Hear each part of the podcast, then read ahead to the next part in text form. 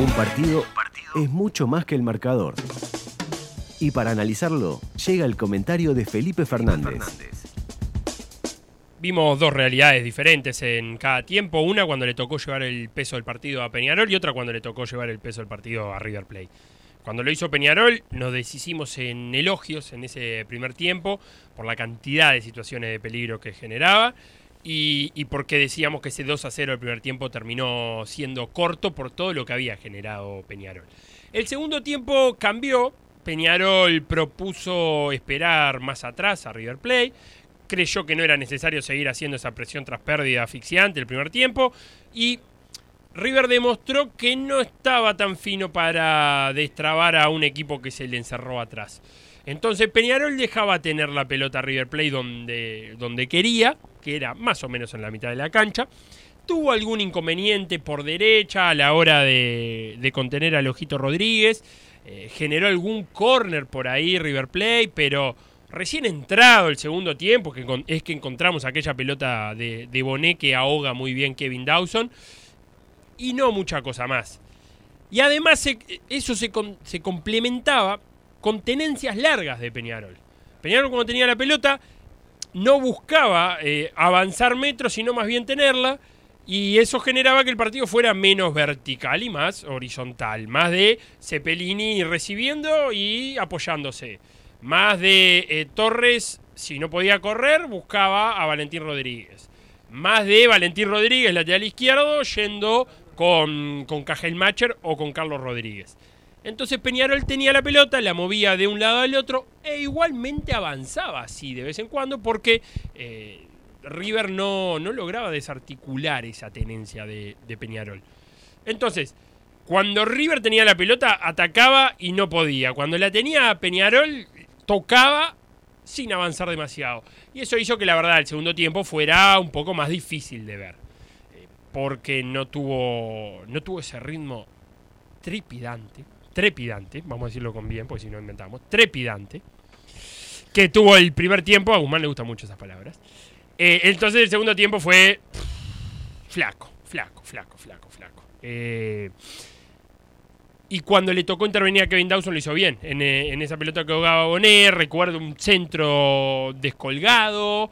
recuerdo también esa pelota con, con Bonet por izquierda. Hay que decir que la entrada de Bonet dio resultado. Fue más más peligroso de lo que había sido Neris el, primer tiempo, aunque River cargó el juego por derecha, pero lo más, lo más peligroso vino por izquierda, ya sea por esta mano a mano que, recordábamos de Bonet y también por ese centro que atraviesa toda el área, que vino desde la izquierda y que remató Bonet por, por la derecha. Entonces se nos fue el segundo tiempo, nada, jugándose a como Peñarol quería y en los sectores de la cancha que Peñarol, que Peñarol quería hay que decir que es, es mucho más difícil cargar el, peso de un partido si ya vas 2 a 0 abajo, porque, porque ya tenés ese mal humor de que te hicieron dos goles y que no te alcanza uno. Y además, a medida que pasan los minutos del segundo tiempo, es, si haces un gol en los primeros minutos es algo un envión anímico, pero a medida que probás y no podés y jugás lejos de tu área, pero no llegás y que no sumas remates al arco, todo eso va desgastando mucho más y, River se diluyó y el partido se diluyó y entramos en las zonas de cambio y, no aportaron demasiado los cambios en River, salvo la entrada de Bonet. Eh, la Riera movió poco el banco, me parece que es una característica también de la Riera, no es un técnico que, que te haga cambios a los, faltando 30 minutos. Te hace cambio cuando, cuando están fundidos los jugadores, como en este caso el Canario Álvarez, que ya no podía más, lo cambió. También con Facu Torres salió sobre el final. Eh, también habla de que, de que salvo Trindade y Gargano, que no están por lesión, pero que si estarían, capaz que entraban un rato antes, el resto del plantel de Peñarol no, no está al mismo nivel. Eh, Cristiano Olivera no está al nivel de Facu Torres y Canovio. Eh, y lo mismo los nueve de área contaba Guzmán ese entredicho de Nahuel Pan con, con la Riera. Entonces salió el Canario y entró Mario García. Pero Nicolás García, ¿por qué bautizo la gente? Nicolás García. Mario García es futbolista de rentistas. Sí, claro. De buen pasaje por rentista, ¿o no? Nicolás García, pero para jugar que los minutos residuales. Buen partido de Peñarol que hace un primer tiempo de los mejores de, la Riera, para mí comparable a aquellos 45 minutos con Corinthians, tanto allá como acá. Tremendo el primer tiempo hizo el desgaste ahí, sacó la diferencia y después me dio la sensación que se dedicó a administrar. Son puntos que, lo decíamos en la previa, van a valorizarse en diciembre. Eh, ahora no, pero en diciembre capaz que estos tres puntos contra River Plate eh, son de mucho valor. Se tiene que quedar con las cosas positivas Peñarol, que es eso, y se tiene que quedar con cuando quiso jugar, cuando llegó el peso de partido, planteó un, gran partido y, y, una, muy buena noche de su departamento creativo. Que se quede con eso en las conclusiones y que el segundo tiempo sea más bien un, trámite, fue un trámite para Peñarol de que pasaran los 45 minutos y terminar el partido. Ganó 2 a 0 Peñarol y ganó bien. Para meter la pelota al fondo de la red, primero hay que llegar al área rival.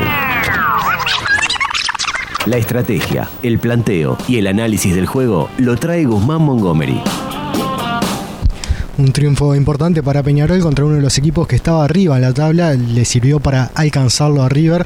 Eh, lo positivo para la Riera, un nuevo gol de Agustín Álvarez Martínez que llega a 6, un gol de Facundo Torres que hacía mucho que no anotaba, es el segundo en esta apertura, y un nuevo arco en cero, algo que eh, Peñarol ha conseguido bastante en esta apertura, es la séptima vez que no recibe goles.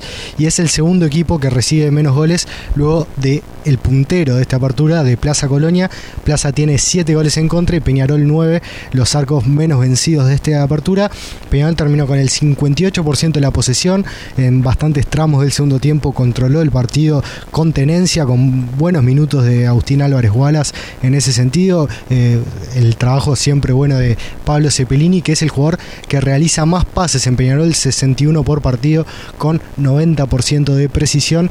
Jugadores importantes en la mitad de la cancha. Y después, eh, lo que habíamos dicho en el primer tiempo de la tendencia de remates, ahí Peñarol no pudo seguir aumentando esos números. Había rematado 11 veces en el primer tiempo y en el segundo solo tuvo un remate. Le costó aprovechar los espacios que dejó River. Eh, en varios contragolpes eh, tomó malas decisiones y le costó llegar al arco de Hichazo. Quedó con 12 remates Peñarol, igual superando un poquito su promedio que es de 11,75. Y por al lado de River, eh, un resultado obviamente negativo que lo, aleja definitivamente de la lucha por el apertura.